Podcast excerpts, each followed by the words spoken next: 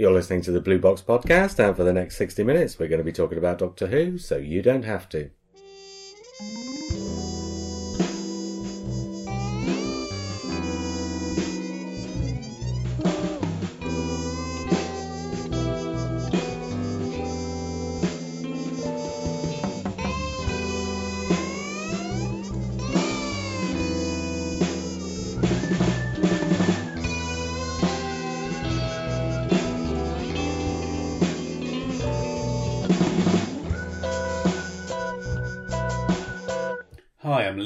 Hi, I'm Matt. And I'm JR. Yeah. And we don't normally talk about news on this podcast, but we are going to talk about news. And we do quite often talk about news, But we've talked about it once or twice lately, because a few big things have happened lately. Yeah. But we don't ordinarily... because there's no Doctor Who on the television. Well, yeah, normally we don't talk about news because we generally record about a week in advance. Yeah. So by the time... I've missed quite a few of these. Are we talking about like just general news now? Are we doing career and all that? Or what's going on? Or is it still Doctor Who? Well, if we're talking about career. If we're a week in advance, there probably isn't a career. So that's fine. That's probably quite true. Well, didn't... yes, he did. Yes. Trump say he's going to completely destroy career. He might have been overstating it. He might have been. For effect. Yes. I don't know. I get the impression Trump might do that occasionally. Yes. I'd hate to think he actually meant it. Well, yeah. But even so, you just can't say that. Not to the UN. Oh, it's ridiculous. Anyway, you can say it in the locker room, but not to the UN. Well, anyway, the Doctor Who news, which is interesting enough to talk about, and which Lee apparently doesn't know about. Oh, yeah. Okay, so Lee, take yourself back to 2013. Yeah. And An Adventure in Space and Time is on. Yeah. And David Bradley is playing William Hartnell. Mm-hmm. And although it goes through the entire sort of Hartnell period, the only other sort of regular cast members from the programme that you really see anything much of at all are the ones who are playing William Russell, Jacqueline Hill and Carol Ann Ford. Yep. And at the time, lots of people said, oh, they should keep them on and recreate the missing episodes. And then people said, well, no, that wouldn't really be the same as having the missing episodes, so what would be the point of doing it? Why not keep them on and get them to do new First Doctor stories in the style of the First Doctor from the 1960s. And that's when people said, oh, actually, that wouldn't be a bad idea. And quite a lot of people, as I recall, seem to think that would be a good idea. So when Big Finish announced this week that that's exactly what they were doing, everybody said, you can't recast all those people. So what everybody was calling, well, not everybody, I'm exaggerating, but what a lot of people were calling for 4 years ago is now happening, and everybody's up in arms about it.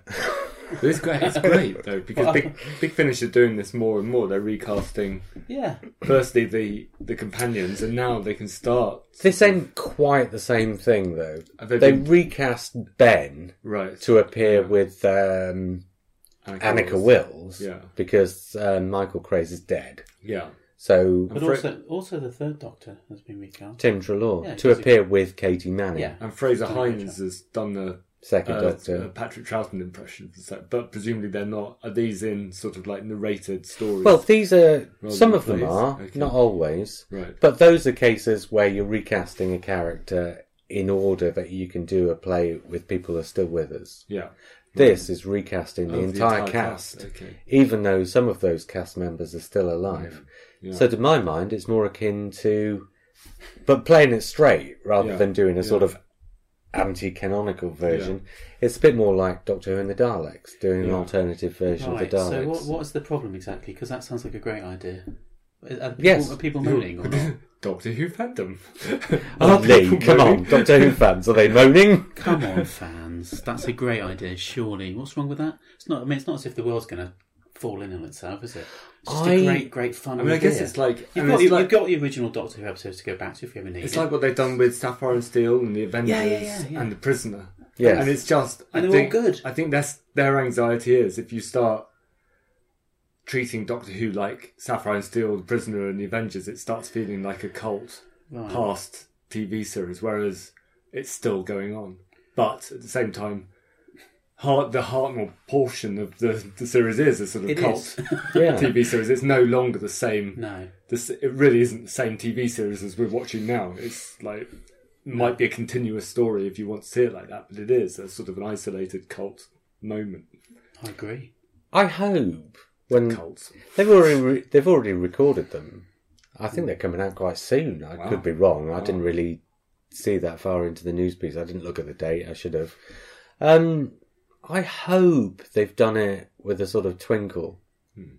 Do you know what I mean? So that instead of trying to get these four actors to actually be sort of replacements for the original four, they have, you know, quite ostentatiously done it as a sort of alternative version of the first four. Hmm. That could be great fun. Well, they'll almost have to do it because on audio, it's got that slight difference that you have to sort of.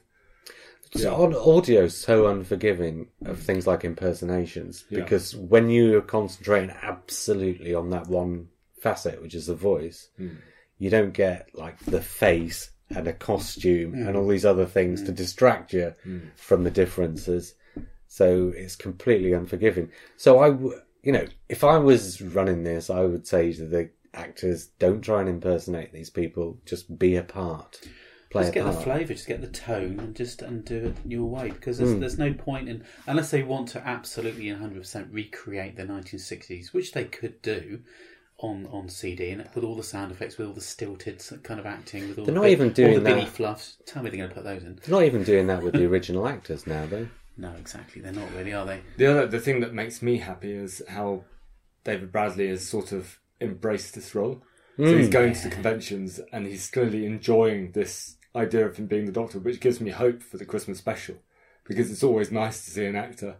Like, you got the impression that John Hurt quite liked being the Doctor. Absolutely did, yeah. And that adds to Day of the Doctor, and that will add to Twice Upon a Time. Yeah.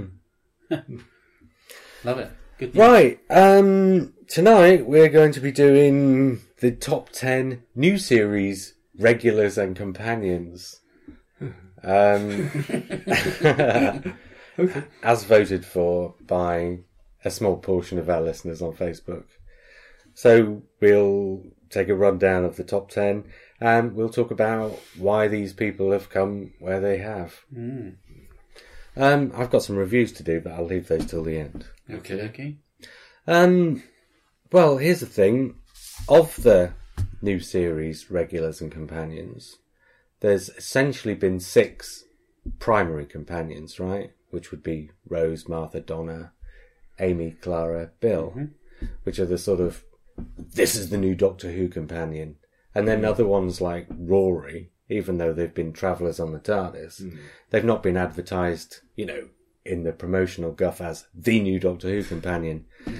So you would have hoped that all 6 of those primary Doctor Who companions would end up in the top 10, but I'm going to have to start in 11th place because one of them didn't. Right. So are you going to guess to me? I'd imagine it's Martha. It is. She ended up outside the top 10. She was in my top 10. Well, you only did 5. Did I? She was in my top 5. Yeah. Well, that wasn't enough, I'm afraid. She was, Matt. Yeah. Was she in your top 5, Matt? She was in my top 5. And I think for her, the stories she was in is probably better than the roles she was given in the stories. And I think it's a shame, because if you look at her in a series since Doctor Who, where she's been given a lot more to do, she's become a really, you know, charismatic actress. Yeah, you're right, because you look at things like Human Nature, she's entirely reactive. Yeah. The best story that she was in was Blink, and she's only in there for, well, blink and you'll miss it. Yeah. But she wasn't very good in that. But the best I think she was good with what little she was given. I just don't think she was given. I mean, the character was, we talked about this before, the character was a reaction against Rose and was never going to last. The rebound. Well, it was a dead-end story, wasn't it? Yeah.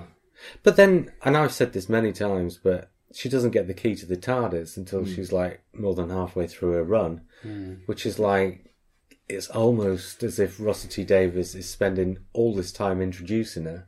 And when he's finished introducing her, he does a couple of stories where she doesn't even have any sort of anything important to do. So she kind of it's almost as if the character gets spent all this time being introduced, then almost drops out of the series entirely, and then comes back in for the last 3 episodes, the Master arc at the end, well, all of a sudden she's the most important person on the earth. Yeah. So even if... But as a character... Yeah, even if she'd done that justice, that story in itself, even without the reaction to Rose thing, is just so disjointed. But actually, I mean, I do face when I hear Martha, I think, oh, she wasn't really that good. I didn't really enjoy her that much. But the more I think about it, she had quite a good emotional arc, which worked out okay in that first series. I couldn't stand it when she came back and they tried to make her a tough soldier, which that plainly just isn't her character. But, you know, it didn't work because we didn't see it happening. But we kind of did because she had a year travelling around the planet toughening up. That's what I mean. We didn't see it. But it worked in Torchwood, I thought, because what I liked about Martha was, unlike Rose, unlike Donna, she was a doctor. So she was sort of educated beyond a certain level. Well, and that's a better word would be trained. Trained, yeah. Because it's all about... Because that last episode where she does walk around the earth, that's all about training. Training herself, maybe, but it's all about training. But in Torchwood, they actually used that medical training. So she had that kind of... But they didn't really use that in the series. They occasionally sort of reminded you of it. She didn't convince me she was actually a doctor either. I didn't get that from her. She seems too... soft, sweet, nice, and a little bit gullible. Especially she's a medical student, so I guess she's not a seasoned doctor. No, she's a medical student. And in Torchwood, she did convince me she was a doctor. She looked as though she'd hardened up and she'd got experience. Yes, actually. So actually, when she was in Doctor Who, that probably was what she was supposed to be. Like, yes. Yeah, okay. So when she's in Human Nature and she runs through the bones of the hand to convince what's her name, that she actually is a medical student. Yes. That's the sort of thing a medical student would do. Mm. Rather than saving someone's life, they'd actually do the... And she's got some great moments. There's some brilliant moments, I think, in the Shakespeare Code, when they're on the bed. Yes. You've got that wonderful moment with David Tennant staring. Oh, but it's a horrible scene. It's a horrible scene, but do you know what? It's quite truthful, isn't it? And you suddenly don't like the Doctor for the first time. And think, oh, you hard swine. Oh, I don't know. You may say it for the first time, but there were a couple of moments in Series 2. The other thing that mitigated against her in terms of where she's appeared in the voting is a reappearance in Series 4, where she turns up, does that horrible line about, I'm bringing you back to Earth or whatever it is. And then they bring her back for 3 episodes, and in the first 2 of those episodes, she's replaced by a clone. And then in the third one of those episodes, where they go off into outer space, she gets separated from the Doctor and Donna in the first scene and doesn't meet them again until the end of the story. And works out how to speak in bubbles. I mean, the Doctor's daughter is a complete mess. Yeah. Because actually it might be better with Martha not in it, because at least then you've got Georgia Moffat and Catherine Tate. But with Martha, it's just... Yeah. Well, the reason Martha's there is because Russell T Davies wanted to... Well, it wasn't him who wrote it. It was Stephen Greenhorn. But presumably this was under Russell T Davies' directions. Wanted to do the story about the Hath. Yeah. Whereas in order to do the storyline about Jenny, you had to have Donna there with the Doctor in order to be the sort of mediator between the characters. So in order to do a storyline about the Hath, you needed a third character on the TARDIS. Mm. But it doesn't work. No. It certainly doesn't work in that she's just come back to do that. I always felt that, you know, it was a waste for Donna as well, because she's such a great character. So, you know, it wouldn't have been difficult to have the Doctor with Jenny and his so-called new daughter and having that kind of shock. And Martha. Where Donna disappears off with some other old person or Hath or whatever, and has a moment which is a bit like her father, because her father's no longer in the series, I don't think. Mm. Yeah, so you could have an emotional thing on both sides. It just seemed weird. Just, you know, Donna's hanging about, not really doing much, and then Martha goes off with a bubbly fish across the... I know, but Martha's there to be the mediator between the Doctor and Jenny. You need a third character there. Donna. You need a third character there. Yeah, but only for the first 10 minutes. Well, it moves so fast anyway. What difference would it make? Is Donna in the top 10? We'll find out. I'll tell you, before we get into the top 10, a couple of other things about people who got voted on. On the same number of points as Martha is Osgood. Okay. Oh, yeah. I liked Osgood. We didn't get many people writing in with comments, but Steve Herr said about Osgood, my favourite companion that never was. A fan of Doctor Who aboard the TARDIS would have been great fun. Mm. Quite often that's the case, though. It's the companions that never were, like Kerry Mulligan. Yeah. You can imagine them being great companions. If they'd actually ended up on board the TARDIS, they would have probably come lower down the list. It's but funny, it's that though. Sort of sweet one-shot. Yeah, but I wonder, though, if sometimes the companion that never was, if that person actually got to be the companion, whether that initial reaction to them might not be tainted.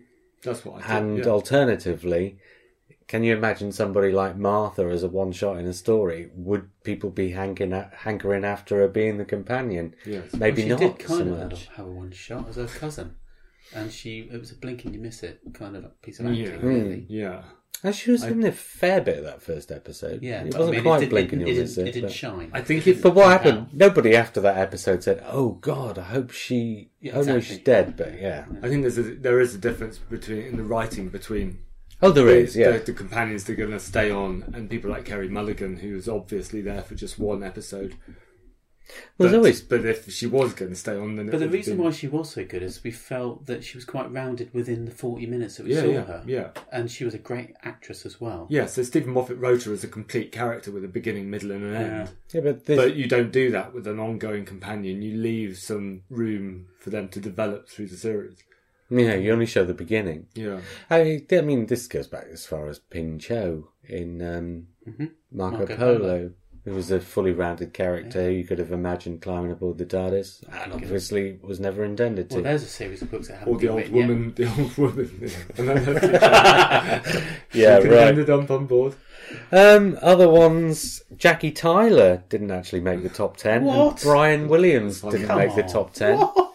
They were both in contention. I'm probably fine with that. Yeah, they were both in contention when the votes started piling in, but they drifted away again. Well, no, seriously though, Brian, he would have been. He would have. Well, I suppose he didn't have a big enough run. If Jackie, if the Bradley Walsh rumours are true, then the Brian Williams character becomes a sort of a prototype for him. So that would be interesting. Right, okay. Probably, because we don't quite know what they're going to do with that. Yeah, they could be. He could be like a hard-boiled type character instead, but potentially, yeah. I do from Montgomery Taradiddle, who also wrote some comments next to his votes, and in fifth place he had Kate Stewart, and he's the only person who voted for Kate Stewart. But I'm going to read it out anyway, since He says, she is clearly the Brigadier's daughter, her steadfast nature, utter trust in the Doctor, but still prepared to act when needed. A fine tribute to our fallen hero. Actually, the more you think about it, I wonder if you went back and looked at the acting, because there are moments now when she uses her head and the way that she actually looks at people is quite similar to the Brig. It's possible, although... I think Nicholas Courtney's portrayal of somebody in the military is probably... fairly archetypical. So I don't think he brought a new style to his portrayal of a military officer. Are you sure about that? He put a moustache on and stood up straight. I really like Nick Courtney, but he's not like the finest, most versatile actor this country's ever seen. Oh, he plays military very well. Brett Vian. He plays Nick Courtney very well. Yeah. Look, you're going to love this bit, Matt. Yes. Added percentages. Oh, okay. Go on then. Do you want me to explain how the percentages work? Is it different from the last time? No, but I'll explain it again for anybody who doesn't remember. This will be like Open University, guys. Get ready. Right. If everybody, Matt's got his calculator out. No, I'm just checking Facebook. Sorry, carry on. I'll put it away. If everybody had voted Martha in first position, she would have got 100% right.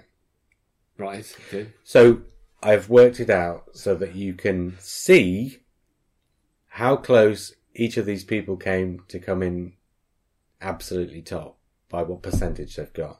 So, for instance, Martha got 7.33% of what she would have got if she'd have been voted first by everybody who voted.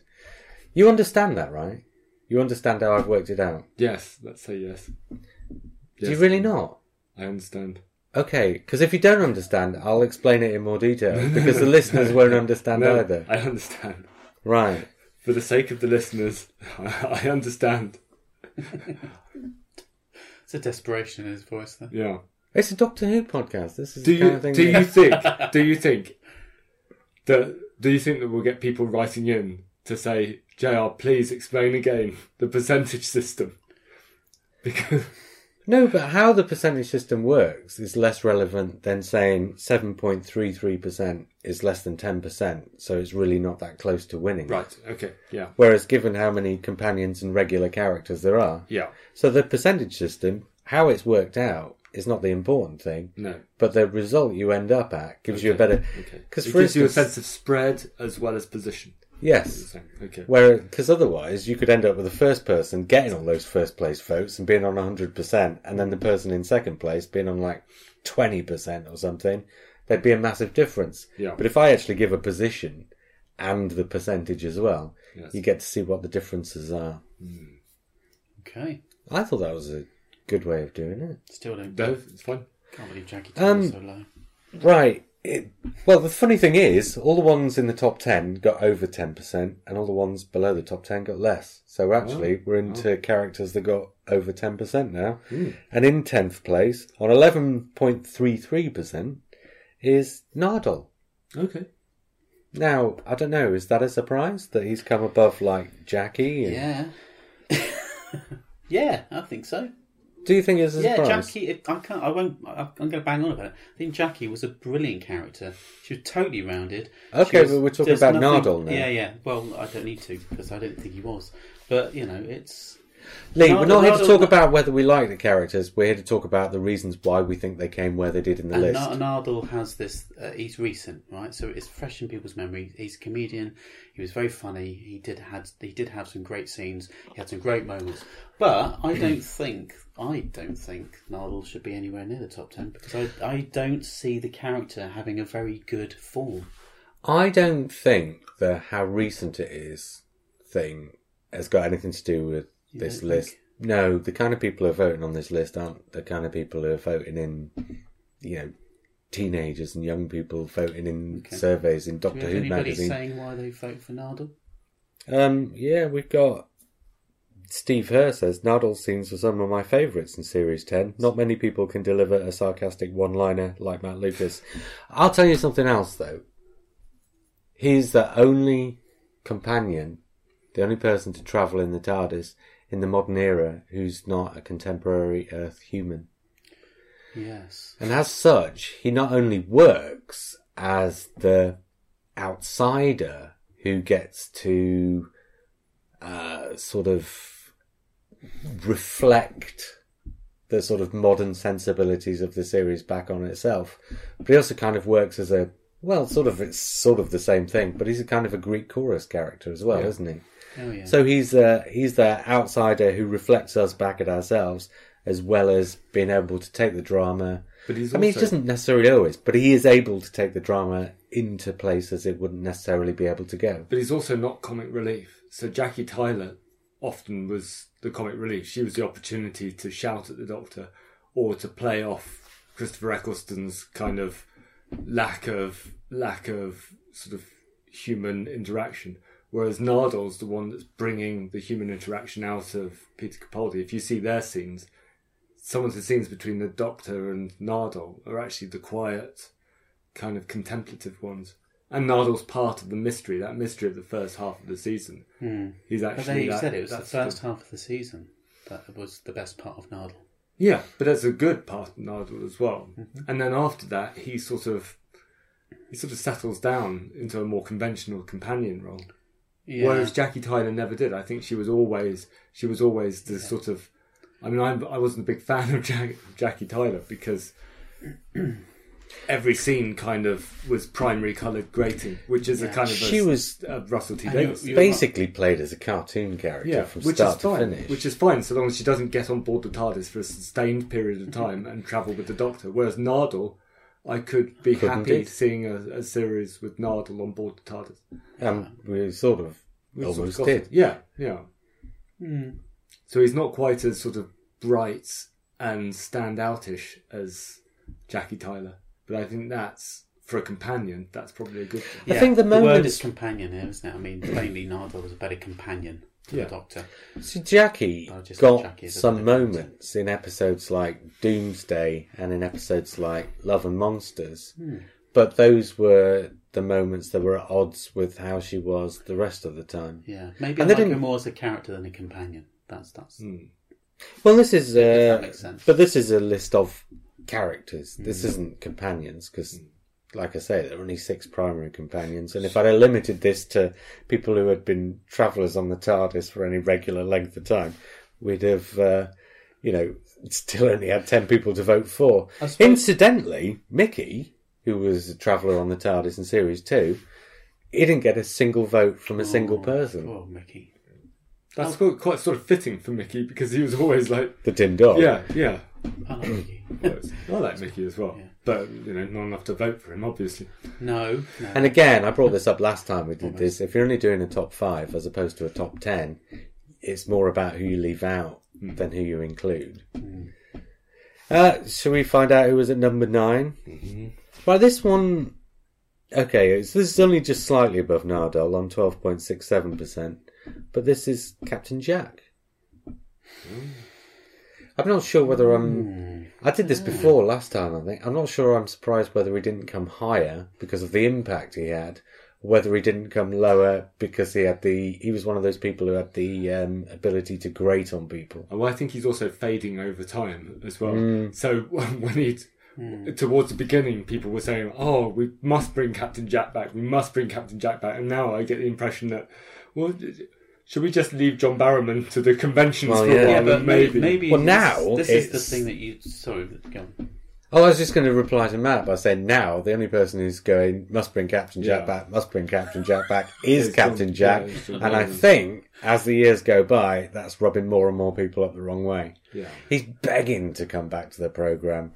All very well if you're one of the Doctors. Who wouldn't want Christopher Eccleston to beg to come back to the programme? But somebody who wasn't even a proper, for want of a better word, companion, that is kind of... Yeah, he is immortal though, isn't he? So he can turn up any time if he wants, as long as the story works. But he's also immortal, so that really limits how you can introduce him. Once you've had him in, whichever stories he came back in, I've lost track. But Utopia... And you've seen him kind of be killed and reborn. That's the sort of one trick you can't keep on with. It's a character without drama because there's no threat on the character. So no, which is why Miracle Day works for him. Yeah, not necessarily as a series. And also, Children of Earth worked because it wasn't about his immortality. It was about the fact that he sees everything, and he's tortured by what he sees. Yeah. So he's seeing something so. He's seeing a story unravel, which is so horrible that his immortality becomes a curse. And he's also part of it as well. Yeah. That's the guilt. But you can't really do that in Doctor Who because that sort of story has to centre on Captain Jack. It has to be, and it has to also be fairly brutal. He works in a sort of fairly brutal setting when it's centred on him. But Doctor Who can't do that because it has to be centred on the Doctor. And see, Captain Jack works under Russell T Davies because for all that Russell T Davies... is the soap opera Doctor Who showrunner. A lot of his stuff is very cartoony, bright, primary colours kind of stuff. Yeah. So you can throw in a character like Captain Jack and he feels right in that kind of thing. Whereas when it gets to Stephen Moffat, despite the fact that people say, we can't write characters or whatever, Stephen Moffat's more about the sort of nature of people. So it's less primary colours and more muted colours. Mm. And somebody like Captain Jack doesn't work in that sort of... Which is ironic, considering he created Captain Jack. And then he wrote the first story in which he appeared. Yeah, but like you say, he was a cartoon character within that tenure and then went into Torchwood. Still a bit cartoony, then tried to make him dark, and that's where it didn't quite work with the character. Yeah. So he's either one or the other. So he becomes this bipolar character who's like up and jokey and all this sort of stuff, and a bit camp in places. And very flirty. Very flirty, and then becomes this very dark kind of haunted soul who's been around for hundreds of years. It's like, well, make your mind up. But I mean, I suppose, I don't know, Captain Jack, funny old beast. He's like the Sally Sparrow, though, isn't he? He was there in that first, in his first adventure, and we were all going, oh yeah, wouldn't he be great as a permanent companion? So you bring him back as a semi-permanent companion. You kind of think, after a while, you're thinking, let's see the thing with Captain Jack. Right. I just don't know whether he's got legs. He's right at the centre of the two-parter that introduces him. And then the very next story, Boomtown, he's got absolutely nothing to do. Mm. And then in the two-parter that finishes that series, okay, he gets the scenes at the start in one of the game shows along with the other characters, but as soon as he's out of those scenes in the game shows, the only thing he does after that point is pick up a gun and get killed by the Daleks. And rally the troops up. I mean, I think that's where his character starts in those two episodes. You get to kind of find out roughly who he is. But what I mean is, like Matt was saying, if you're introducing a character who's going to be a regular, you give a little bit, but you leave room for development. Mm. With Captain Jack, they gave a little bit and then didn't do anything with him. Yeah. And all the development took place in another series entirely. And quite famously, because there's lots of things that he introduced with Captain Jack really early on, like a missing year or something that they just never go back to. Which in Doctor Who, I mean, it's all about like tying up these loose ends, and that's a perfect thing for Torchwood. Yeah, but they just never kind of tackle it again. Well, they did do an episode in which it was one of the right. Oh, okay, but they didn't answer it. I don't think they brought it up in Torchwood, but I don't think they answered it, if I remember rightly. Yeah, I think he's at the right place. I think people have got fond memories of him, but he's just not up there with maybe some of the more recent, more powerful companions that are stuck in people's minds more. Wow, this next one should probably be a surprise. It's a bit of a jump up from Captain Jack. On 15.33% is Rose Tyler. How far down? Eighth place. Rose, Billie Piper. Wow. Revelation as an actor, the character that brought the series back. Absolutely. Everybody absolutely adored her throughout the first series, and even though the second series did that story arc about the smug doctor and companion, I don't think she really wiped away that much of the goodwill towards her in the second series. It was redeemed by her departure in Doomsday, because everybody, I mean, everybody cried. That's the bit of that's the bit where people cried in Doctor Who. Yeah, yeah. I got emotional during that series, but not about that. Wow. Uh-huh. So. But then she comes back in series 4. But then, I mean, that was such an obvious thing to do. It was a bit of a mistake, I think. See, because you didn't need her to do that. No, you did, because Russell T Davies was telling a story about this doctor and Rose. And even when she wasn't there, the ghost of her was always over the series. So to get to the end of the 10th Doctor's tenure and the end of Russell T Davies' time on the programme, you had to have Rose. It was... I mean, as far... You couldn't necessarily have said so at the time, but looking back on it now with hindsight, I don't think there's any way you could have had Series 4 without Rose at the end of it. So I think it's quite shocking how low she is. Why is she so low? I don't get it. Did you like Rose? Were you a Rose fan? Yeah, I liked Rose. But there's so many companions. I'm not. Somebody has to be sort of like huge, vastly important, and absolutely loved. Yeah, and it was. You know, we have to remember how important those first few episodes were of establishing a new Doctor Who series with a new type of companion and Doctor dynamic. And the slate was completely clean. Nobody knew what to expect. When you told me you came into the library in 2003... He's pointing at me. Pointing at JR, and you came to life 2003. God, do we know each other that long? Blimey. And you said, oh, it's Billie Piper. And I just looked at you and went, yeah, whatever. I just didn't believe him. Didn't believe you for weeks. And then when you said it really is, I was like, what? What are they playing? What is this about? And I was a total fan. Totally went down the route of, this is never going to work. Mm. And I was blown away. I was utterly wrong. I mean, her casting is the yardstick we use whenever they announce someone unlikely like Matt Lucas or Catherine Tate. Yeah. We say, well, they cast Billie Piper, so anything could be. Yeah. Anything could work. And Donna also proved me wrong. But it was like, yeah.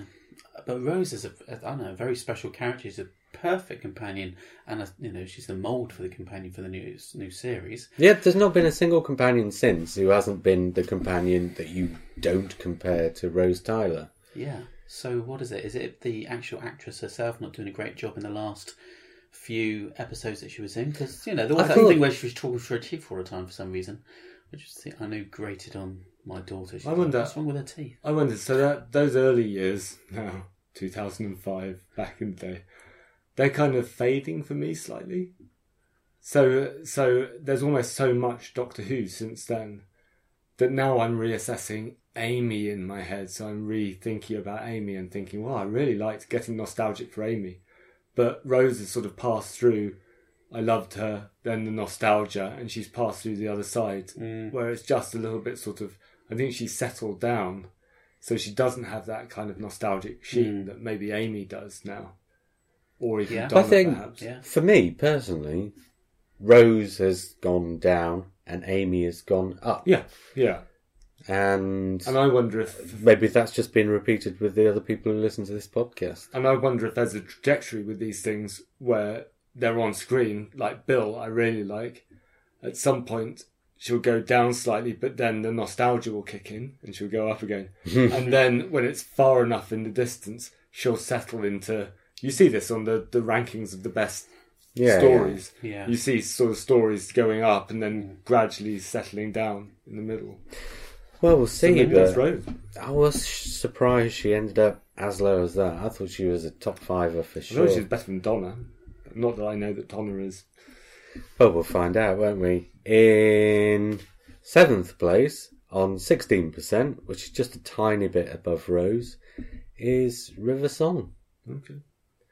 Which is, given how much stick she gets, and this again is about vocal fandom versus what people actually think. There's so much vocal, hatred for the character of River Song. It turns out to be surprising that she's actually still as popular as she is. Yeah, actually. But yeah, she's number 7, and she's just a tiny bit above Rose Tyler, which is... I think River Song's a great guest character, but she's not. I mean, they develop her story, but they don't develop her character very much. She's always got this kind of like edge to her. There's no quiet periods with River Song. She's the companion you never really see being a companion. Oh, yeah. I don't know. There are in Series 6. In Series 6 you get to see her when she's young in Let's Kill Hitler, and she's very different in Let's Kill Hitler from what she's like in, say, for instance, the Angel two-parter. And then later on you get to see her much older in, for example, The Husbands of River Song, and again I think she's very different there. I think the thing about River Song's character development is it's taken as place as out of sequence as the character stories. But I think it's always fairly primary colours. So there's no real, because like with Nardole there are quiet moments with the Doctor. There are some with River. Yeah. And she's got a really interesting arc, more than any other companion. We've seen her as a young girl walking around an astronaut suit, being controlled by silence, whatever. She's got this amazing arc, and the fact that she was. What she turns out to be is mind-blowingly ridiculous, but really fun as well. She's got a great character arc. Yeah, I think she's really good at doing what she does. It's a hard role to have gotten right as an actress. I think if you watch the episodes in the sequence in which they take place for her, I think you definitely would see character development. It's just that it takes place out of sequence, and of course, because she's coming in as a guest. And we only see her for one episode out of every 6 or 7 or something. You're right. Some of it has to be in primary colours because you're not getting that sort of narrative for the companion that you'd have with somebody who's there from one episode to the next. So they've got to sort of boil it down. They've got to distill it into an episode's worth of doing River Song as the... In Let's Kill Hitler, she's River Song as the adolescent, which is why she's running around causing mayhem. Maybe for me, because when you have a companion like Amy, you know that they're going to be there for the whole series. So you're expecting that. So you're prepared for that. And you're watching for it. Yeah. With River Song, actually, suddenly she was in a whole string of episodes, consecutive episodes. So there was a whole series, which was her story. Well, she's only actually in 2 consecutive episodes. But there was a sort of a...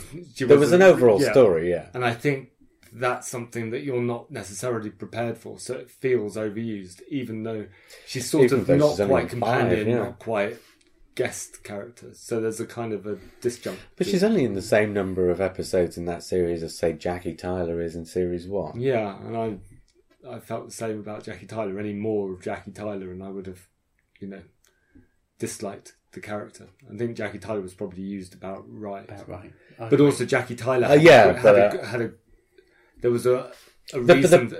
reason for her being in it was a grounding one. The reason for River Song being in it was River Song's story. Well, which was a little bit more disconcerting, I think. We could have easily have watched River Song instead of Doctor Who on telly, and with the Doctor popping into her life, and that would have been equally as fun to watch. So she's a very, very strong and well-developed idea and character, I think, even though he was probably making most of it up as he went along. But maybe that's not what I want from Doctor. Maybe what I want from Doctor Who is a Doctor Who story rather than River and the Doctor story. But she is like a female Doctor in a way. Yeah.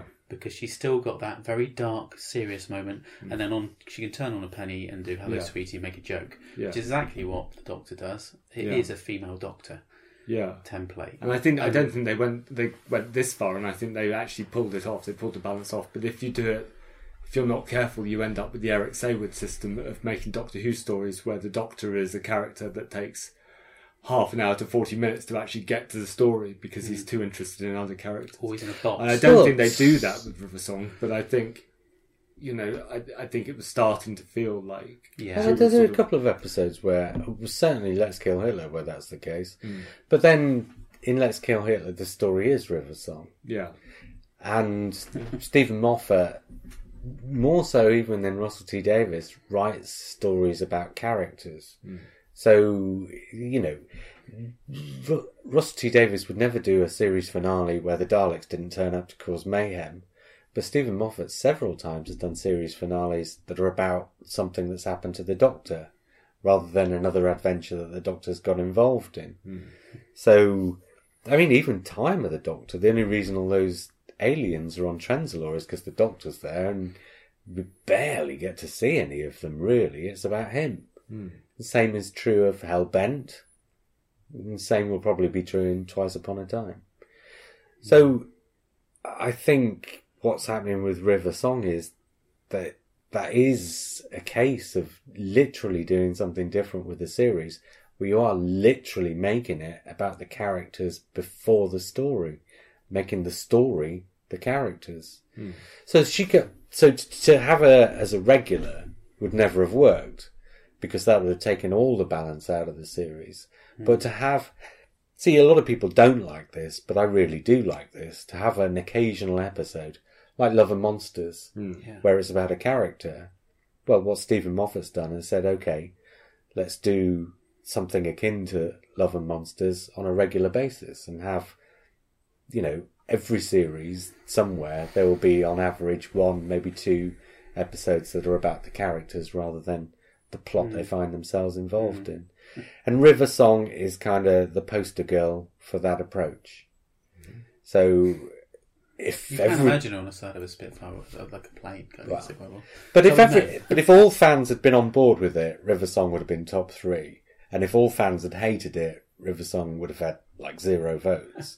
But so River Song's placing is about the different things that different people take from the programme. Did either of you put her in the top 5? Did I? Yeah. In my top 5, I can't remember, but she would have been there or thereabouts. No, I didn't either. I think she would... I don't think I did, but she would probably have been like 6th or 7th. I had about 8 or 9 in my head, really. But there we go. But what I really like more than the character... But what I really like more than the character is the stories. Yeah. I really like the story. Yeah, I did. Mm. But I think she was more of a story than a character. For me. Yeah. But I think, like I say, if you watched her episodes in the sequence in which they take place for her, I think you'd have had that story as well. I think that was just... Has anybody done that yet? Go backwards. Well, I'm sure people have, but I never have. No. I watch too many films to have time to do that. Yes. Right. So the next two tied on a vote on 28%, which is a huge leap up. Mm. So this is joint fifth place. Okay. So when we get into the top five, we're actually on... These are the ones that got the significant votes, basically. Are we talking about these together at the same time? Well, no, I was going to do them one at a time, because you can't really talk about them together. But so Wilfred Mott. Yay. In joint fifth. Wow. Where'd he go? Wilfred Mott. I love Wilf. But the reason why Wilf is so high is because the Jackies and the Mickeys and all the others aside, Wilf is the one character, I think, from the Russell T Davies era who was a regular as opposed to... No, a recurring as opposed to a regular character who didn't outstay his welcome and always brought something to all the stories. There are a lot of stories with Jackie in where she doesn't really bring anything to it. It's true. She's there for a couple of jokes. The best bits of Burnley Cribbins are the bits where he's just sitting quietly with the doctor. Talking. Well, yeah. There's a really good performance. His acting can wrench a tear out of every age. I mean, my son watched him and just, fell in love. It's his favourite companion, kind of. And I was the same. I just sat there and, you're riveted to this guy, this character, who's literally just an old chap who likes to look at the stars. Yeah. And I think some credit goes to David Tennant as well, because it's when David Tennant is with Wilf. Yeah, that's when really that sort of the contrast between, because David Tennant's Doctor is this kinetic, sort of hyperactive character. Wilf is the opposite, and it kind of balances. But Tennant, nicely. In those quiet scenes, you get the best of Tennant as well, because he actually brings himself down. Whereas Tennant and Donna together, it's the sort of they're kind Laurel of sort of constantly trumping, which is there's something funny in that. So, say Unicorn and the Wasp. That's like the ultimate in kind of Cold War of who can emote the most. So the scene where Tennant's trying to get the poison out of himself. Oh, that's God, like just... I mean, it's brilliant because it's like high farce, sort of overacting. It's brilliant. But you also need something like Wilf in there to kind of like act as a cooling rod in the nuclear reactor. But we know Bernie Cribbins is a comedy actor anyway. But he can deliver that seriousness. But like most comedy actors, he's good at... He's really good at the seriousness. Yeah. And when you look at Journey's End, and you look at everything that's in Journey's End, the return of Davros, all the companions around the TARDIS at the end, towing the planet across the universe, and what's the scene that really stands out in that is the bit at the end. Not even with Donna in it, just the bit where David Tennant's standing in the doorway talking to Bernard Cribbins, right? Mm. Yeah. Yeah. I don't think there's really anything else to say about Wilfred Mott. He's great. He fully deserves to be in the top five, or in the top six, I suppose, as it is. I didn't vote for him, but yeah, he could easily have come higher, actually. He was one of those ones... I thought when I was going through the votes and putting them together, and the way I do it is I have a doc where as each of the characters gets more points, they go up and down the list. So at the end of, the list moves every time a character gets more points. Mm. And there were times when I thought, is somebody like Wilf actually going to win this thing? But actually, he's not the highest placed one of the not six primary companions. There's still another one to come, as we'll discover. Mm-hmm. But... the joint fifth place on 28% with Wilf is Clara. Okay.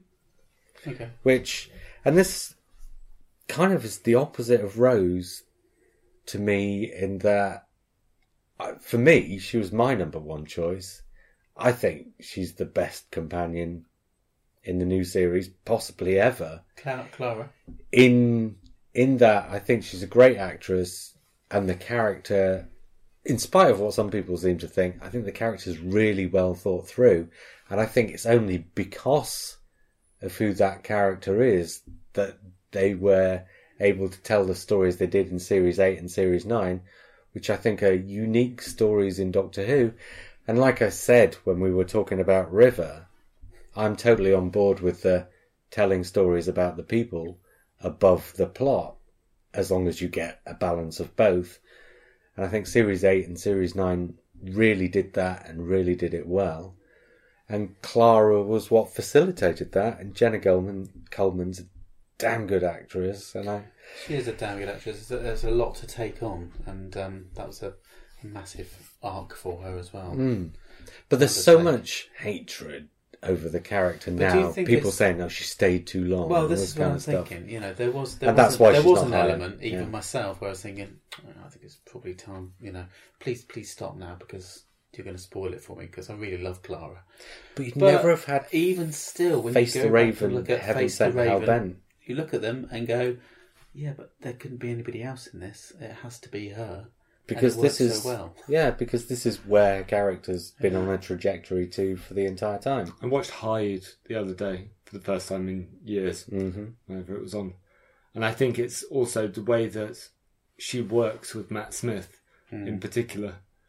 It's just really nice to watch, and also they balance one another. I think those scenes, the sort of comedy timing between the two, I think it's quite it's not recognised enough that. And they were. She was fantastic with him for the short time doing that thing, but then when Capaldi comes along, I think she goes on to a whole nother level, and I think the stories that she's in go on to a whole nother level, because in that latter half of Series 7 those stories aren't about her. And even the story that wraps up that little arc where she throws herself into the Great Intelligence into the Doctor's time stream, that's again not a story so much about her so much as about what she did. But then from Series 8 onwards, a lot more of the stories are about her. I just think it works really well. I don't think you should do that thing all the time in Doctor Who, but I think because Jenna Coleman stayed with the programme for those 3 years, they were able to do something that they've never been able to do before and will probably never quite do again. But I think Doctor Who would be a much less interesting place without those 2 years. Yeah, I mean, she became so very important to the Doctor's universe, all of it, all 50 odd years of it at the time. You know, she was very, very important. She was a splinter person that went through all of time to guide the Doctor a little bit here and there, and you know. And I think, you know, even though you don't necessarily have to take that on board, and when you go back and watch Pyramids and Miles or whatever, you can't, you know, you don't have to imagine around the corner maybe slightly guiding the Doctor if he's making a mistake or something like that. But it's quite fun to imagine that she might be. The thing about but also it doesn't matter either. You don't have, you know, she's not actually physically there. That story was there to facilitate nostalgia in the 50th anniversary. Yeah. Yeah. And Doctor Who gets rebooted, so it's like, you know, it's not changed the shape of Doctor Who from now until eternity. No. It'll just get put to one side, and of course it'll be restarted again. The point with that, as Matt sort of alludes to, is that she throws herself backwards through the Doctor's timeline up to that point. Mm. But from that point going forwards, Clara doesn't turn up everywhere because she hasn't thrown herself into his future timelines. Ooh, really? Well, no, because the Doctor reboots at the end of that story, at the end of that sequence, doesn't he? Okay. That's why, for the same reason, River Song doesn't recognise the 12th Doctor in Husbands of River Song, because this is a new set of regeneration cycles that's rebooted out at that point. Yeah. So she only throws herself into the first regeneration cycle. Right. The second regeneration cycle doesn't exist at that point. Okay. So it's not involved in the timeline. So yeah, her character only goes... Yeah. And the kind of... She's also a tribute to Sarah Jane Smith. I don't think there's any question in my mind that in some way she's a sort of tribute to Sarah Jane Smith. And... you know, that's kind of the thinking behind, okay, if we're going to do something like this, then we have to do it with this person.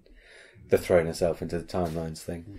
I don't know, that really bothers some people. Oh, Stephen Moffat had to get his fingers on every point in Doctor Who continuity. But that was the 50th anniversary. That's the whole point. It was telling a story. Well, the same people were saying we should really bring back Colin Baker. Yes. To strap in the girdle with his coat on. and having that perform a central part in the anniversary story. Yes. Which, right. You know...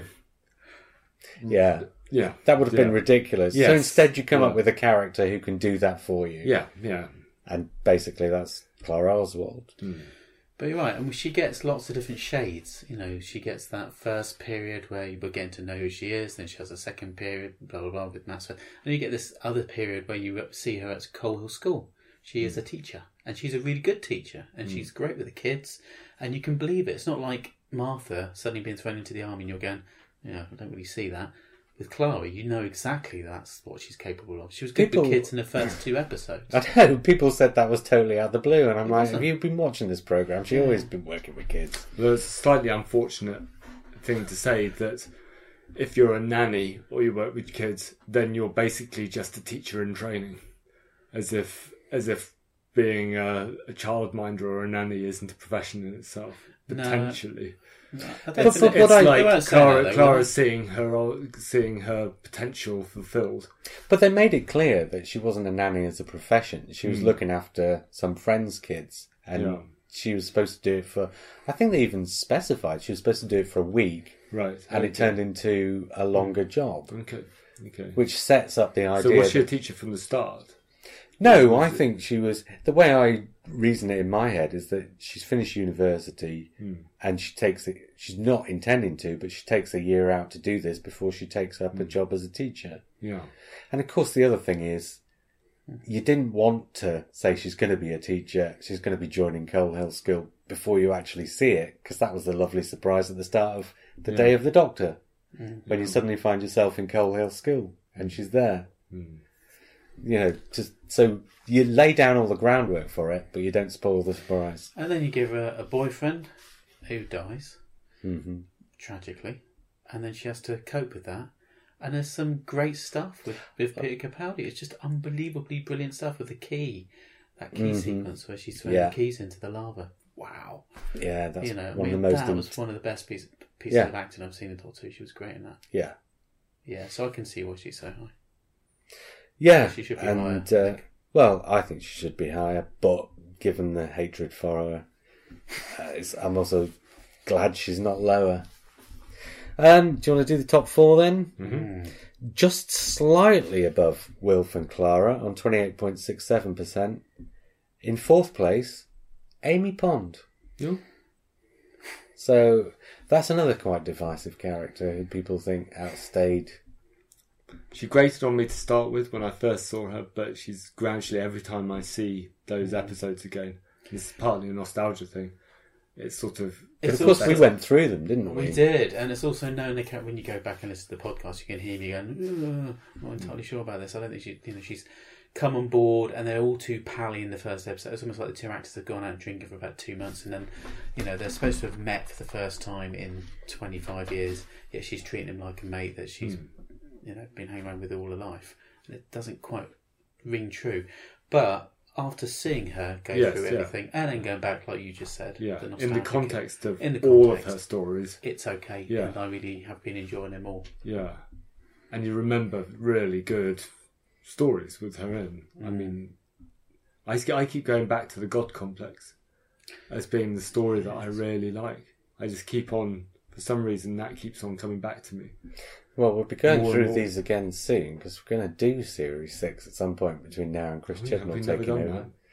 What else is in Series 6? Night Terrors? We've never done that season. Doctor's Wife. We've never reviewed it, so we're going to go through that series and do what we did with Series 5. So we'll end up having done review podcasts for all of the episodes from 2010. And who knows, at some point we might do the same with Russell T Davies. But... that's what we're going to do over the next 12 months, I guess. I think you say 12 years. No, do like that. Oh, yeah. Well, at some point we'll start in on it, and then we'll do alternating Series 6 reviews with other podcasts for a bit. Amy is divisive again because people think she outstayed her welcome. And I have to say, I kind of agree... to the extent that in her first series, they told the story of the companion who gets married on the TARDIS. But then once you've got the companion married on the TARDIS... See, this was the thing with Clara, is that in each of the 3 years that she was there, they managed to find a new story to tell about her and take that character to new places. Whereas after Amy's actually married to Rory, even though you get episodes like The Girl Who Waited, where they managed to find a specific plot to do with the character that week... They didn't really manage to find things to do with Amy that were specific to Amy. Well, they tried to make a marriage breakdown part of the story, but actually they kind of flubbed it slightly by just sort of bringing them back together again. Well, they tell the story of how they got back together as opposed to the story of how they fell apart. But I thought to start with, I like it when it's just her and Matt Smith, and actually I think Rory coming on board sort of re-energizes that slightly, and I really like the three of the three of them. Again, because it's obvious that they're enjoying each other's company. Oh yeah, and sometimes that can become infuriating and smug, but on this occasion, you know, there's a great chemistry. And there are some sort of underwhelming stories that are made really good by their energy, by their sort of ability to push the story through. I think Amy's choice and the Silurian two-parter don't necessarily work as stories, but they do because those three characters are in it. But that is sometimes what it's all about. You know, the Last of the Summer Wine wasn't about the stories, it was about the characters, wasn't it? And they're a bit like the Last of the Summer Wine in space in some respects. But you get the thing. But that, you know, the whole point of this... First couple of series are really good. Yeah, I wasn't a lie. I've never seen the first couple of times. You know, then it becomes a bit of a self-parody. No, it becomes a night. I think it becomes a night. It becomes the story of characters trapped in this god-awful town. God-awful town. Just constantly walking over the fields. It's like a Bergman sort of vision of hell. In which case you'd probably love it, wouldn't you, Matt? Yes, but it's also on a Sunday night before school. I wonder if we're just watching this. Somebody should get that one of the series, one episode. Slow it down. It's like by a fifth. Make it all black and white with a blue tint. Yeah, and take out all of the sound. It's like Mash. And make it silent. It's like Mash. I appreciate Matt. I mean, Mash is much better than Last Summer Wine. But they still like the Korean War goes on for 5 years longer than the Korean War went on, and that's not a fun thing to watch. That's not a sitcom to watch. Or Friends. I don't like it anyway. Oh. Sitcoms I find really can be nightmarish. Sitcoms are stories of characters trapped in each other's company and they can't get away. Friends again, the first year was really good. And then the trouble with some of these things is you'll do a year where you're not quite sure what you are and you'll try various different things. And the whole thing is not just that it's fresh, but that it doesn't quite know what it's doing. So... it has a sort of energy about it. Yeah. But then once the people who write it work out what are the bits that work, they just keep repeating the bits that work. And that's what happens with Friends and that's what happens with Last of the Summer Wine. And the best sitcoms, Fawlty Towers, if that went on for 10 series, that would be a nightmare. That would be a horrible series. It went on for 2 and then it stopped. Ever Decreasing Circles went on for seemingly eternity. And it became a nightmare. So the longer they go on, if they go on for 10 series, if The Office had gone on for 10 series, it would be insane. I mean, I know it did in America, but here it went on for 2 series and then it stopped. Same 2 or 3 series and it stopped. 4 or 5 series and then stopped. Yeah. You know, it peaked in the middle. See, Father Ted, 3 series, and I think the 3rd series. The 3rd series is okay, but I think it's cracks. The weakest of the 3 because this is what Jack does. This is what Ted does. They were all ready to move on, weren't they? You could tell. Or die. Well, yeah. The only reason Blackadder, I think, gets away with it, and at the time I didn't like the 4 series, is because each series is a different programme. Yeah. So that gets away with it for that. Yeah. But even again, and Red Dwarf, to a certain degree, is a different programme each time. They find different ways of sort of rebooting it. Yeah. But Fawlty Towers would have been... Or Porridge, they tell it for a certain amount of time and then stop. Yeah. Because it's a situation comedy, you can't move Porridge. They do move him out, actually, don't they? They did Go Straight. Which I didn't think was any good. I didn't even bother seeing it.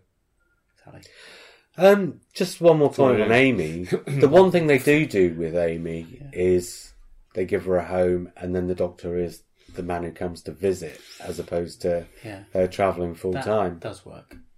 Yeah, It's not, but again, it's not a story specific to her in the way that Clara's stories were specific to her character. But at least it means that in Amy's third year, you get a different dynamic. Mm. It is a lot of sort of that sort of imagining what the ideal end story for a woman, a female character is. It's got to be married with a home and pregnant. That's sort of slightly uncomfortable. Yeah, but what he does is he undermines that, doesn't he? Well, he tries to break up the marriage and it fails. No. I mean, after the pregnancy, yeah. No, I mean, in those episodes after that, he undermines that by saying, so we're settled down. Oh, but actually, we're not settled down. And then they go off and eventually, disaster strikes. Yeah. Yeah. They go backpacking, effectively. In New York in 1930 or whatever. But they get their happy ending. Yeah. And she gets to choose a happy ending as well. That's the distinction between Moffat and Davies, is that Moffat always gives his companions agency in how they choose to leave. Mm. Whereas Davies would impose it upon them. With the exception, of course, of Martha, who chooses. Should we find out who the top three are? Yeah. Okay, again, there's a bit of a leap above Amy, and I'm 35.33%. In third place, it's Rory. Oh, wow. Okay. He's up there. I think I voted Rory quite high. I think I might have voted him above Amy Pond. I think, I got the impression a lot of people would vote for, not everybody, but I got the impression quite a few people would vote for Amy and Rory and would put Rory in the slightly higher spot, because she was the slightly more abrasive one and he was the slightly more old-school Doctor Who one. He was the moderator between the three. Mm. But also he was the companion, a bit like Harry Sullivan, who would just go out, get himself in trouble and need rescuing in that sort of old-school Doctor Who type way. But do you think he deserves to be above Clara or number three? Or is it something within the listenership, fandom, fans, I don't think who kind of like are painting with a bit of a rose tinted. I think as a performance, as a character, I think there was so much that he had to do, because he starts out because he's the surprise, he's the stealth companion, he's the companion you're not expecting. Ironic, yeah. And in the 11th hour, in that first one, he's barely in it. Yeah. And I think to then become quite a central figure, he has to build that, both through the performance and the character development. Whereas Amy hits the ground running. She's promoted as a companion. She's going to be the companion. She's presented as the companion to start with, and then she can go. But with Rory, I think they gave him a much harder task. But both the actor and the writing did it full justice. Yeah. It's not like Mickey. When Mickey jumps on board at the end of school reunion, you're kind of, really? Yeah. Mm. But when Rory comes on at the start of Vampires of Venice, in that episode, he convinces you that he's got good reason to be there, even though the reason they go and fetch him is pretty spurious. But also, and it's become a cliche, but his noble sacrifices, of which there are many, they aren't unbelievable. When Mickey suddenly switches into Power Mickey with guns and rubbish like that, then you feel like he's suddenly lurched from Rose. When Mickey says at the end of the Cyberman two-parter, I'm going to stay here and mop up the rest of the Cyberman, you just look at the screen and think, what the F are you talking about? Yeah. Yeah, that's not his character. This was a born coward. This is a guy that grabbed hold of Rose's legs. Yeah, and so please don't go in the first episode. But when Rory decides to sit and wait for 1,000 years as an Auton, you kind of believe that. That's sort of because that's Rory's sort of innocence and his character and his. I think the reason he's so high, though, in spite of all that, I think the reason he's so high is because he's a less divisive character. Yeah. He's a lovely, foolish character, and he's easy to get along with. But Amy and Clara, are companions that some people will love and some people will hate.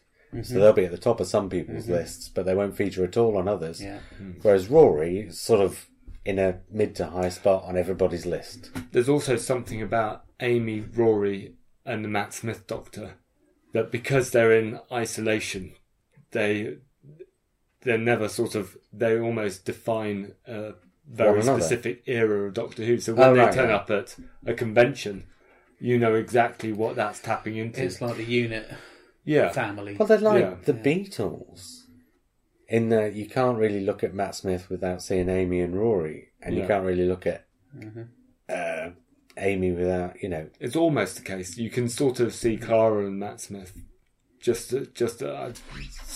but I think Amy, Rory and the Doctor are a trio. Yeah. But the Doctor and Clara can also...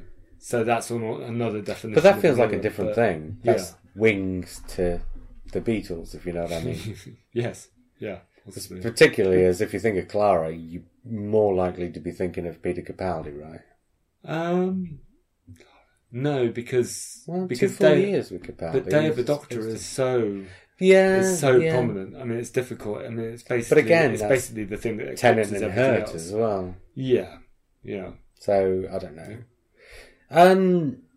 Top two, okay. Right? Okay, you must know who the top two are. But in second place, and again, this is a leap, and this is on 40.67% now. Donna.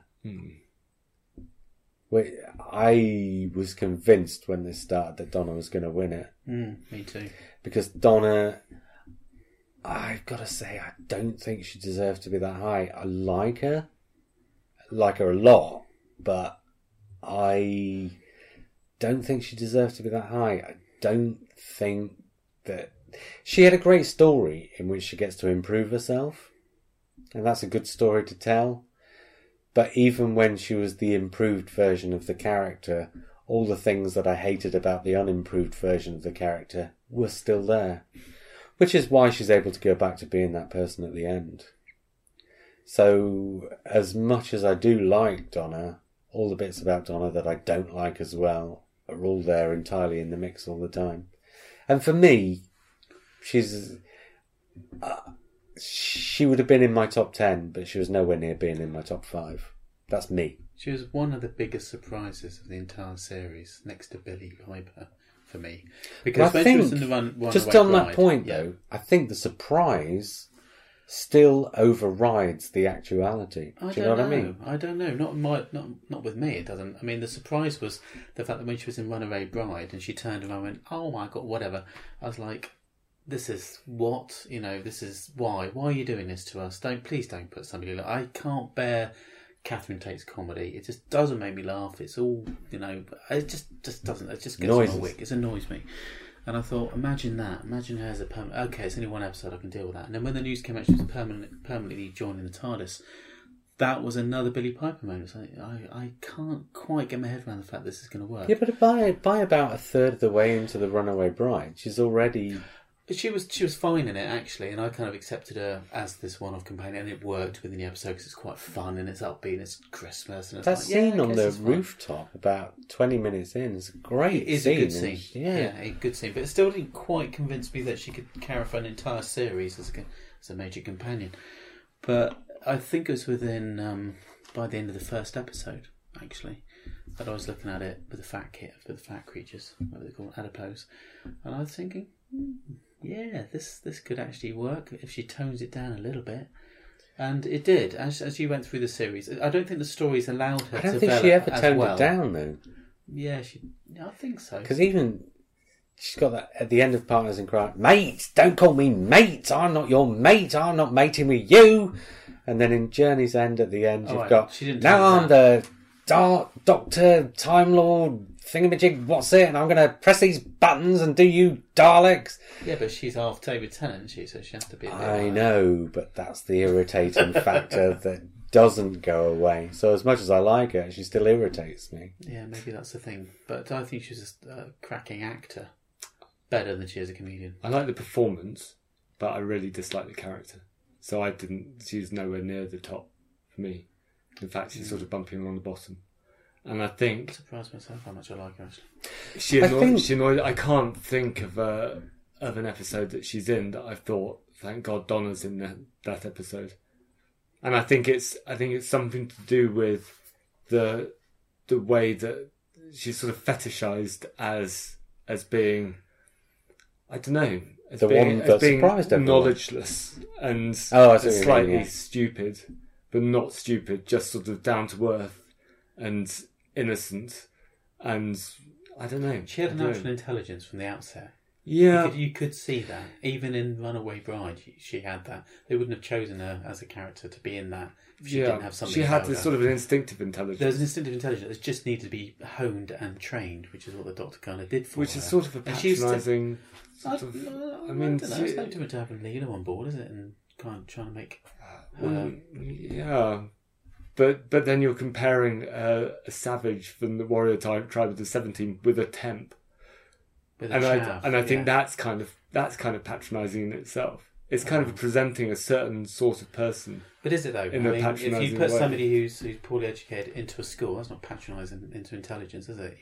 You're training them to be a wider person. You're giving somebody communication and words to express themselves better to the world. Yeah. So that's what I felt that was happening with her. She was getting more expressive as the series went on. Right. Still with the mate stuff, but I didn't think they did a very good job of it though. No, okay. She's not like massively. By Planet of the Ood, she's fully developed, and then from that point forward, she's back and forth and up and down. But that would be the writing side of it, wouldn't it, as opposed to her actual. Yes, but we're here to talk about the character. Yeah, it's the character. Right. The performance is fine. She convinced me of the character. I didn't like the character. There's something about Russell T Davies that he was he set his stories in a very urban environment with very real people, and it's that kind of queer as folk sort of second coming, presenting fantasy in an urban setting in tower blocks. Yeah. And that's not my world. That's not the Doctor Who I grew up with, and that's not the world that I grew up with. So it's aliens. I grew up in the 11th hour. That's my world, with characters like Martha and Clara, and even Amy to a certain degree. That's the world I grew up in. But Donna's just alien to me. Really? Yeah. That's exactly the world I grew up in.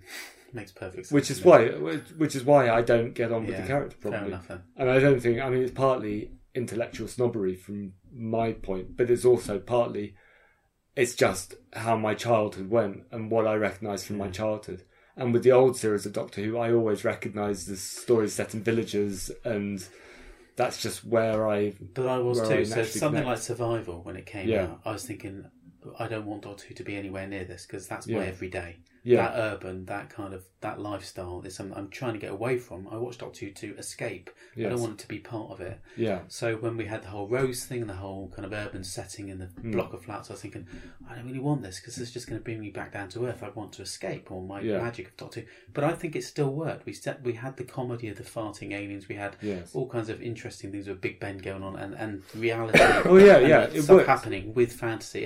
It got us back into Doctor Who. It got the world back into Doctor Who. Yeah. It's a clever ruse, really. It worked to bring geekdom into. But my personal preference isn't for that environment, and it's not because it reminds. Not because it's feel. I feel like it's dragging me back somewhere because I've never been there. It feels like more of an alien environment. So for Doctor Who, you need an alien environment, which is the fantasy, and you need a grounded Earth environment. And for me, that grounded Earth environment wasn't there with that setting. And I think the thing about Donna is she comes from that world. She sort of grows from that world. Rose doesn't necessarily grow from that world. She feels like an outsider in that world. She's the person who lives in the tower block, but should be out travelling. She should be in Thailand or somewhere like that. Donna feels like she's part of that world, and she really shouldn't be travelling around. She doesn't feel like she wants to be travelling. She didn't want to be travelling though, did she? No, exactly. She realised she made that mistake. Yeah, and I'm not sure that's what I like from a companion. I think Amy wants to travel. Clara has that sort of intellectual curiosity. Mm. She's a teacher of history and literature, so obviously travelling with the Doctor is like her not being sort of civilised. It's her gaining information for her already. There's that wonderful scene where she turns up with all her suitcases ready to get on the TARDIS. It's Donna scene straight away. We know Donna, what kind of person she's like. Yes. She's like on the board of TARDIS, like it's a package holiday. Yeah. Brilliant. Donna travels as a voyeur, whereas everybody else gets on the TARDIS to get involved, which is really funny. Yeah. Which is really funny, and that's why I can see what they're doing with the character, and the performance is great. But that's why I don't like that companion. I don't buy into that kind of reason to travel on the TARDIS. But it's only one season. She's only one in it for one series, so I can live with that. I just wouldn't put her at the top of or near the top of the list. Right. I wonder why she is then. Any reasons? Because people like her, and I'm not. My view is atypical. I do think there's a lot in it. She is the one who really surprised people, and I think that counts for a lot. I think people vote her higher than she necessarily would be if she hadn't surprised them, purely because there's so much shock about the fact that she did such a good job. Yeah, it is quite patchy, but. Yeah. She was in some dreadful episodes. She was, but she made such a good, she did well in a lot of dogs' dinners. Seriously. Doctor's daughter. I've just realised I've not been reading out Stephen Montgomery's comments. Go on then. So prior to getting to number one, look away, Matt. Okay. I will read out the comments and then we'll find out who won this. Of other people who are on Montgomery's list, he says River Song was hot, passionate, scary, funny, and doctory. What's not to love? Mm-hmm. And he says of Rory, again, the performance of Arthur Darvill is superb, and the character development is probably the best of any companion. And Montgomery's number one was Wilfred, by far and away the best thing about RTD Who. Cribbing scenes with Tennant are beautiful, and would be the only reason I'd watch that awful End of Time ever again. Steve Herr says of... I read out his one on Osgood, didn't I? He says of Nardole, Nardole's scenes were some of my favourites in Series 10. Not many people can deliver a sarcastic one-liner like Matt Lucas, and I've just realised that actually was the last one I did read, isn't it? But he says of Rose, the companion that made the dream of watching New Who in 2017 possible. Rose was so much more than just another stupid ape, and Billy was so much more than a pop singer. And he says of Donna Noble, who was Steve Herr's number one choice, the chemistry between Tennant and Tate has not been bettered in Doctor Who. Bringing pathos and humour to the role, Catherine Tate made what should have been a very unlikable character very likable. And the only character... Apart from Matt. Yeah, doesn't agree with that. No. The only character that both Steve Herr and Montgomery Taradiddle both had on their lists... is the one who has, of course, won it. Okay. Montgomery says, fun, funny, caring, and thrilled by learning about the universe, the companion I would hope to be. Steve Herr says, she started off very well, but seemed to lose her way mid-season, treading water until her cybernization. Again, like Tate, Pearl Mackie nailed the human within the character and made us care. And on 50.67%, by far and away the winner of this, Bill Potts, Pearl Mackie. So, unlike Donna, Bill Potts starts as somebody in an unlikely position. So she works in the kitchen in the university. And you actually see her then starting to develop before she goes off on the journey. So by the time she goes off with the doctor, it's part of her... sort of development as an intellectual character. Yeah. It's beautifully done. Yeah. I'm not going to argue with any of that. Yeah. My problem with it is we're not going to see that conclusion. I said at the time, I had this strange anxiety that we'd never see Bill Potts potentially graduate from her degree or finish her degree. Because I'm all about finishing degrees. You might find that at Christmas. You might end with her graduation. I suspect it probably end with a regeneration scene, but you might see a graduation scene. Well, yeah, there may be a graduation scene. Maybe they'll cut before the regeneration. Maybe they'll have the regeneration scene and they'll cut like between that and her graduating. No, it'll be like Tennant's thing at the end of The End of Time, where he goes around instead of seeing Donna at the church with the guy that she finally does marry, he goes back and sees Bill. getting her first class degree with honours, and then he goes off and sees Clara owning the keys to the restaurant or whatever. Possibly. But, yeah. I think the reason Bill Potts has won it is because twofold. One, the actress deliberately never went back and watched any Doctor Who to see what the other actors who'd been playing the companions were doing. So what she brought to it was as natural as what Billie Piper brought to it in Series 1 with Eccleston. And like I say, I think the reason Rose is further down is because of the second series and the return later on. I think if Rose had been her one series companion, she'd be up there with Bill Potts. Bill Potts has not had a chance to spoil herself. But I think the other thing is that all of the other characters on this list of the primary six that I talked about before have all been characters who have had some reason to be in Doctor Who, like a reason of improvement, whereas Bill is more like one of the old series companions in that she kind of chances upon the TARDIS, not by accident, but by accident of being in the right place at the right time. And you talk about an intellectual curiosity, but unlike, say, Rose, where you're talking about somebody who life has left in the wrong place. So Rose's entire life has been in the drudgery, but she's always been a better person than that. Bill has landed in the wrong place, but you don't get the impression that her life, her backstory has been written to facilitate her being in Doctor Who. Well, it's almost she feels like a real person, and the relationship just happens to have got on board the TARDIS. The relationship, because they set up the relationship between the Doctor and her as professor and a student, rather than Doctor and companion, elderly gentleman who kidnaps younger lady for travels on cruise list or something. Specifically, they're set up as teacher and student as opposed to doctor and companion, whereas all the other ones are set up as doctor and companion. And that kind of makes sense. So if Tennant and Donna were set up as teacher and student, then it would be less patronising, I think, for me to see Donna like develop. But they're not. They're set up as like, I don't know, mates. Or sort of equals, equals as in like the age range, maybe that's equals. But also they play on that with the Dr. Donna at the end. Yeah, they're sort of equals, but they're not. They're very unbalanced. Whereas the Doctor and Bill, they're not intellectual equals, but there's still a sort of an emotional kind. There's a grandfatherly thing again, isn't it? That was introduced on purpose. But she never, and this is my issue. When we first started watching Series 10. We were sort of saying at the end of every episode, she could turn out to be the best companion ever. Yeah. Or in the new series. And here we are on this list, and she is. But actually, I don't think that happened. I think they messed up the character.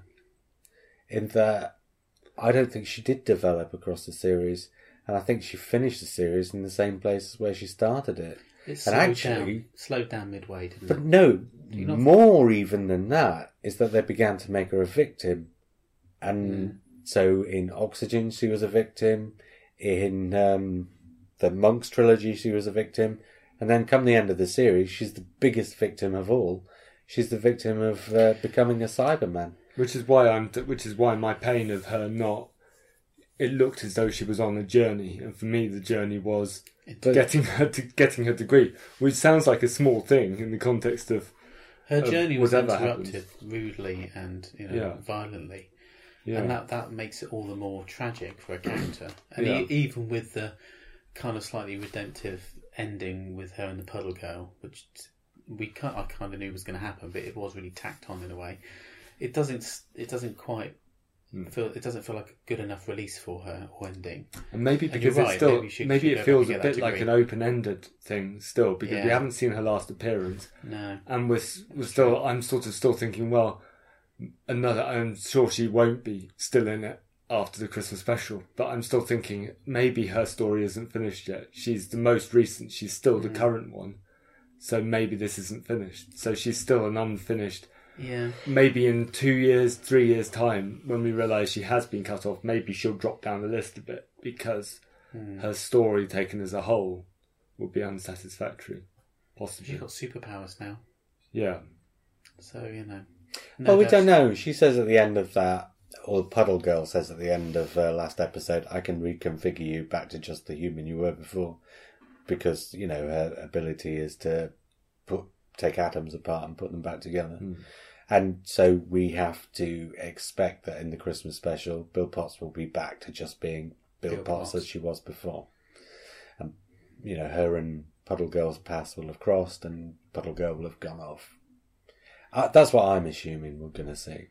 So Bill will go back to, and she'll be in the Christmas special, and at the end of the Christmas special, she'll go back to her ordinary life with the 17 degrees that she's been doing in the meantime with Puddle Girl, and Matt will be satisfied. Possibly. Or maybe not. But I don't think it's, see, when Rose comes in at the start, it's all about how the Doctor improves her as a person. And I think you have to make that the story. To whatever degree, you have to make the story about the effect that the Doctor has on the companion. I don't think we see any effect on Bill. I think it's got to be more than that. I think the companion's got to improve themselves in the company of the Doctor. Well, yes, but we don't see any improvement in Bill. By the end, she's still just watching things happen to her. Yeah, yeah. There was a lot of open-mouthed, worried, kind of anxious, oh, I'm going to get it now sort of thing from her. Whereas she would turn out, in the first three episodes especially, she was a particularly strong character, very much her own beast. She could look after herself. Well, except there's that moment halfway through Smile where she goes back to the TARDIS and says, should we get out of here now? And sadly, that seems to have come to define the character. The should we get out? She asks it again 3 episodes later in Oxygen. Mm. And by the end, it's like the Doctor says to her, wait for me. And 10 years later, she's still down there, half turned into a Cyberman, waiting for him to come and rescue her. It's like, have you not learned anything yet? Mm. I tell you what, why she's at the top, though, is because Pearl Mackie is just so damn good. She is amazing. How old is she, do we know? Or how old was she when she took the part? Mid-20s. Mid-20s. She feels younger in the way she acts, but so mature, so brilliant, so well-defined. I don't know what she's been in before, but she's incredible. She's on stage. She's done a couple of tiny things on TV. Absolutely amazing. Talking about stage, I saw Billie Piper in Yerma. Pardon? In Yerma, ever heard of it? Lorca, Spanish poet, did a play about a woman's kind of descent into madness. And Billie Piper was the main character. Hmm. And, you know, I was watching her, obviously thinking, that's Rose. But that disappears within seconds. It's the most incredible piece of acting I've seen from anybody for a long time. It was a particularly harrowing piece. Nice. And madness was... Is it a comedy? Yeah, it's hilarious. And no, it starts off reasonably funny and then gets terribly serious. Okay. But, yeah, National Theatre screened it live. Oh, wow. So, recommend it. Okay. And speaking of reviews... Which is why there's another reason why she should be higher, because she's such a damn fine actress as well. Danny Pink didn't get any points. None whatsoever. Right, but now that you've segued into reviews, I'm going to do my four. I'm going to do them very quickly. Okay. I did 2 animated films, because I've not done any reviews for a while, but I've done reviewed... Do you ever watch animated films? I don't think you've ever reviewed one, have you? No, but I took a couple and they weren't bad. One of them's called Spark. They both lost a ton of money. Spark. They each cost $60 million and Spark made back something like $120,000. It's one of the biggest bombs I think it's one of the biggest animated bombs ever. It's not a terrible film. It's just, basically, it's just Star Wars with animals like foxes and... Main character's a monkey, but without the humour and the character. It's not a bad film. Who is it? Is it like a DreamWorks or something, or just? No. These are in independent. Well, Spark's independent. The other one's a Chinese one, although it's in English with American actors. But Spark is not bad. It's got Patrick Stewart in it. He plays quite an eccentric character. Yeah, he's in the Emoji Movie as well, which is apparently one of the worst films ever made. Well, Sparks... So Patrick Stewart's involvement isn't necessarily a mark of... Well, no, I'm just saying. Yeah. But Spark, it's not it's not dreadful, it's just bland. Okay. And it's just one of those films that if you've seen any of the Star Wars movies, you've seen it all before. I think possibly for an animated movie, bland is probably worse than dreadful. It's probably the biggest. You really have such an opportunity to make something really bright and colourful or really sort of painfully emotive. And bland? Wow. Oh, it's colourful in it. It's slightly slower than you'd expect, but it moves. It moves around from location to location, and it's got a sort of fairly easy to follow story, and some of the sort of characters in it. Put it this way: I watched it with a 3-year-old, and he was entranced. Okay. So it worked for a 3-year-old. The other animated film, the 3-year-old has now made me watch 8 times in the space of a week. Lucky you. And those 8 times were condensed into 2 weekends. So, and that's Rock Dog, which also lost a ton of money. Cost 60 million, made 20. It's not good money. Well, one of the reasons why it lost a lot of money is because it's a Chinese film, but the distributor and the producer, the production company, had a financial falling out, and so the distributor refused to distribute it. I'm exaggerating, but essentially... It was supposed. It should have been a big hit in China, and it ended up on like 2 cinemas or something in the whole country of 2 billion people, something like that. So is this going to be some kind of a cult film? Do you think? Do you think it'll bring up the ranks later? Or? I don't know if it will, but it's good. It's got Eddie Izzard in it as Mick Jagger in feline form, and he's absolutely hilarious. It's about a dog. This is perhaps another reason. It starts in the Tibetan mountains, and it's about a Tibetan Mastiff who is supposed to be... It's an animated thing with animals, so a bunch of sheep have got this village in the Tibetan mountains, but there are always wolves coming to get them. So there's this Mastiff dog who looks after the sheep, but he's entirely by himself, and he's got this son who wants to be a rock star. So he's trying to train the son up to be a guard for this village, and the son just wants to go off to the city and get his guitar out and play guitar. But well, the son ends up going to the city, meets this Eddie Izzard character who's like Mick Jagger or whatever, mixed with Keith Richards. It's hilarious. And the wolves follow him in their pin suits, pinstripe suits. It's good. It's not the best, but I really enjoyed it. Mm-hmm. And Eddie Izzard is an absolute blast. But the funniest thing in it is because there's just this one dog guard in the village, what he does is he makes a load of dog suits for the sheep to wear. So the sheep can stand in the fields outside the village in these ridiculous suits with papier-mâché masks with dog faces painted on them. And these sheep, it is hilarious. I'm probably making that out to be better than it actually is, but I really enjoyed it and I would recommend it. What dog it is? The Howling is just about to be issued on Blu-ray. Oh. Yeah. Howling is kind of American Werewolf in London's lesser cousin, really. They both came out at the same time, and American Werewolf... I thought it was great at the time, but I bet it's dated, hasn't it? It has dated horribly. The funny thing about it is it's probably actually a better film than American Werewolf, because it actually deals with the psychology and things like that. It actually gets into sort of the philosophy of being a werewolf, whereas American Werewolf in London just kind of skirts around at the edges and all that stuff and tells an entertaining story. American Werewolf is more of a personal thing about the bloke. Howling is more of a philosophical thing about lycanthropy. So, in many respects, it's probably a better film, but yeah, it's kind of dated horribly, and some of the effects in it are nasty, the stop-motion stuff and the animated stuff. But it's one of those cult classics that will never be, will never stop being a cult classic. Mm.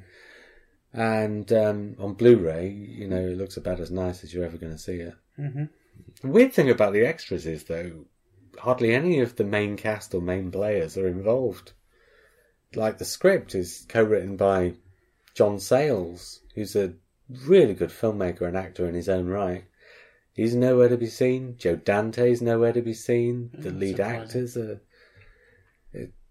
well, some of them, not all of them, but it's like the extras package, like, it's like quite a substantial package, because it's like this special anniversary or special edition issue of it, but it just really scratches at the surface of it. It's odd.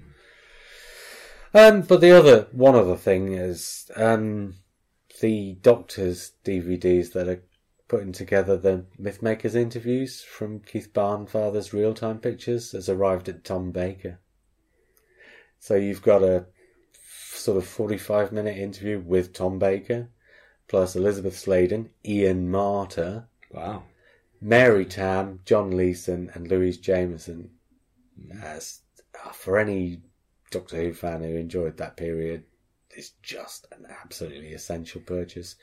Tom Baker, of course, these days he's just a caricature of who Tom Baker thinks Tom Baker is, right? Yeah. So this interview was recorded in 1989, I think, or around about then. It was about the last time you could actually get Tom Baker to talk about things without just sending himself up. So the thing about Tom Baker is not really I wouldn't say an intelligent man. So Lee's giving me a funny look. Everything about Tom Baker is instinct. He's an erudite person, so he's well read. But he's not very good at formulating and then repeating his thoughts. So the interview is kind of stuttery, stop-starty. Yeah. Where he just sort of, you'll ask him a question and he'll sort of say half a sentence and then stop and think for ages, and then the second half of the sentence doesn't really have much to do with what the first half of the sentence was. And this is not him being eccentric. It's just, I'm not saying he's stupid, but I'm saying he's not very good at articulating himself. Okay. And that's been true from the start. That little interview with him I think it's on the Terror of the Zygons DVD now, on regional news programme where they were filming it, where they were doing the Wookiee Hole stuff in Revenge of the Cybermen. And then he's really struggling to answer the interviewer's questions there as well, I think. But isn't he a shy person? Isn't that what it was all about? Well, I think it's part quite shy or drunk. Yeah, maybe. But also his brain works oddly, doesn't it? I mean, like you say, yes, but what I'm saying is, he gets to a point, and then he just goes, "I'm bored with that question. I'm going to just talk about something I want to talk about." But what I'm saying is, he's not articulating his thoughts, right? So because he doesn't want to, or because he can't. Well, I don't think he can. I think you look at any interview with him that he's ever done, and he even like one with Sue Lawley, he kind of trots out the pat answers, but he looks bored doing it because he can't. Because it strikes me that he doesn't see any other way of doing the interview. I don't know. We've gone down a bit of a rabbit hole here. Good though, is it, Mythmakers? Yeah. Well, yeah, but I mean, some of them are really early. Mary Tam dressed as Alice in Wonderland, being chased around by Nicholas Briggs' White Rabbit. That just sounds amazing. You've got to get that. No, a really cheap video. It's horrible. But the interview's worth it. I might get it. I'm definitely going to get the Pertwee one. Oh, the Tom Baker one's well worth it. And the Patrick Troughton one. Are we saying that this is all in one DVD package? Yes, because what they did was the Mythmakers were single interviews, 30 minutes on VHS. Then when they started getting further along, they started bulking them up to about an hour. And so then they came out on DVD, some of them in pairs and some of them by themselves, but an hour on each disc. Mm-hmm. And now this company, Koch Media, have bought up the rights, and what they're doing is packaging 6 interviews on a 2-disc set. So you actually get somewhere between 5 and 6 hours. So you had a Pertwee set, which was about 5.5 hours of interviews with Pertwee and his companions. Then you had a Troughton and his companions, and now you've got Tom Baker and his companions. Right. And what sort of price range are they? Well, the DVD, you might be able to fetch it for as little as $9.99 on Amazon. I think the RRP is 16 quid. Okay, sounds good. But I mean, if you'd have bought, even in pairs, if you'd have bought the DVDs the first time around, it would have cost you 30 quid. So already you're talking half the price. Yeah. Mm. I know, and, Louise Jameson, talented. Liz Sladen, hers is one that's recorded later, so it's just a sit-down proper interview, 70 minutes long. And this is before the series came back, so this is, you know, about her life before she knew where it was going to go in those last few years. Yeah, well worth it, the set. And Ian Marter. Mm. You know, there's so little of Ian Marter sort of offset on record. And here's a 50-minute interview with him. It's worth it for that alone. Mm. And recorded on the locations for Terror of the Zygons too. So there's about 10 minutes on the beach, 10 minutes in the village square, all this kind of stuff. Mm. Mm-hmm. It's funny because those were filmed to bring back the nostalgia, to catch up with the actors, see what they were doing at the time and all that. But now that's become the nostalgia itself. So when you look at these things, it's like, oh, early 90s. Mm. Ooh, well, a lot of these are from the late 80s, I think, because I think the Tom Baker ones were the ones that they kind of tried to go for first to get their sort of series up and running, I guess. Mm. So the Mary Tam one especially is a very early one, and the Ian Martin one's pretty early too.